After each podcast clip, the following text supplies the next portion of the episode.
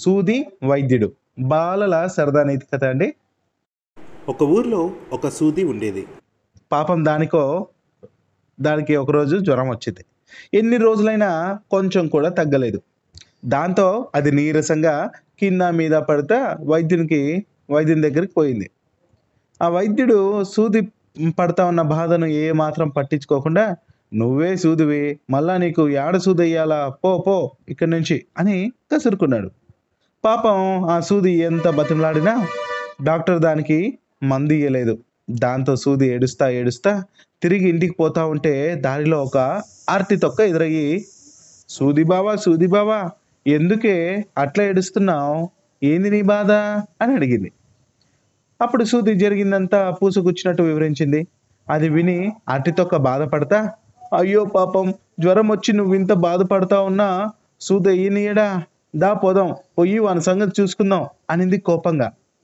సరే అని సూది అరటితొక్కతో కలిసి తిరిగి వైద్యుని ఇంటికి పోతా ఉంటే దారిలో పెంట అడ్డం వచ్చింది. ఆ సూది బావా యాడికి నువ్వు అరటితొక్క పోతా ఉన్నారు, ఏది సంగతి అని అడిగింది. అప్పుడు ఆ సూది దానికి జరిగిందంతా చెప్పింది. అది విని ఆ పెండ, మరి వానికి బాగా కొవ్వెక్కినట్లుంది, డబ్బులున్న వాళ్ళనే తప్ప పేదోళ్ళని అస్సలు పట్టించుకోడు, నేను కూడా మీ వెంబడొస్తా పదా, వాని అంతా చూద్దాం అని అది కూడా వాటితో పాటు బయలుదేరింది.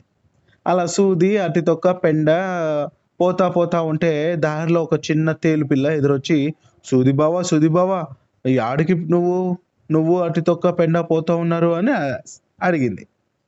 అప్పుడు సూది ఇంకా జరిగిందంతా చెప్పింది. అది విని ఆ తేలు కూడా, నీకు ముందు వెనుక ఎవరు లేరనే కదా వానికంత ధైర్యం, వాడేమన్నా పెద్ద పాలేగాడినా అనుకుంటున్నాడేమో, నేను వస్తా చూసుకుందాం పదా వాని సంగతి అనేసి అది కూడా వాటితో పాటు బయలుదేరేది.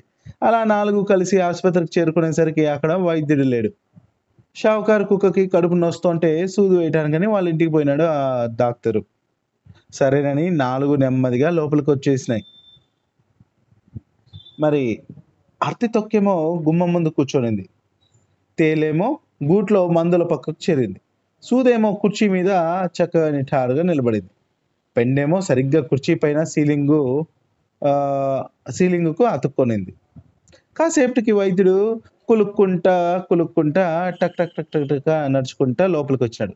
గుమ్మం ముందు అరటితొక్క సిద్ధంగా ఉంది కదా, చూసుకోక కాలేసినాడు.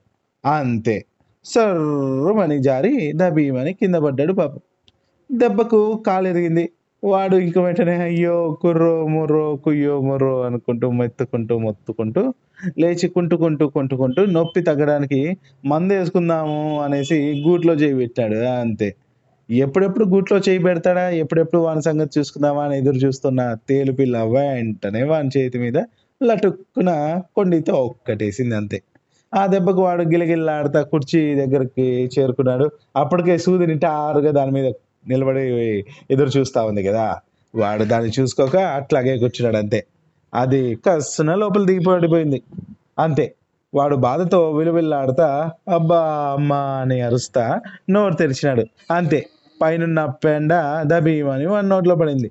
సో మనం తప్పు చేస్తే వెంటనే ఇలాంటి శిక్షలు పడతాయి. సో అందుకే ఎవరైనా తక్కువ చూపుతో చూడొద్దు, అందరినీ సర్వసమానంగా చూడాలనేసి ఈ కథ ద్వారా మనం తెలుసుకోవడం జరిగింది.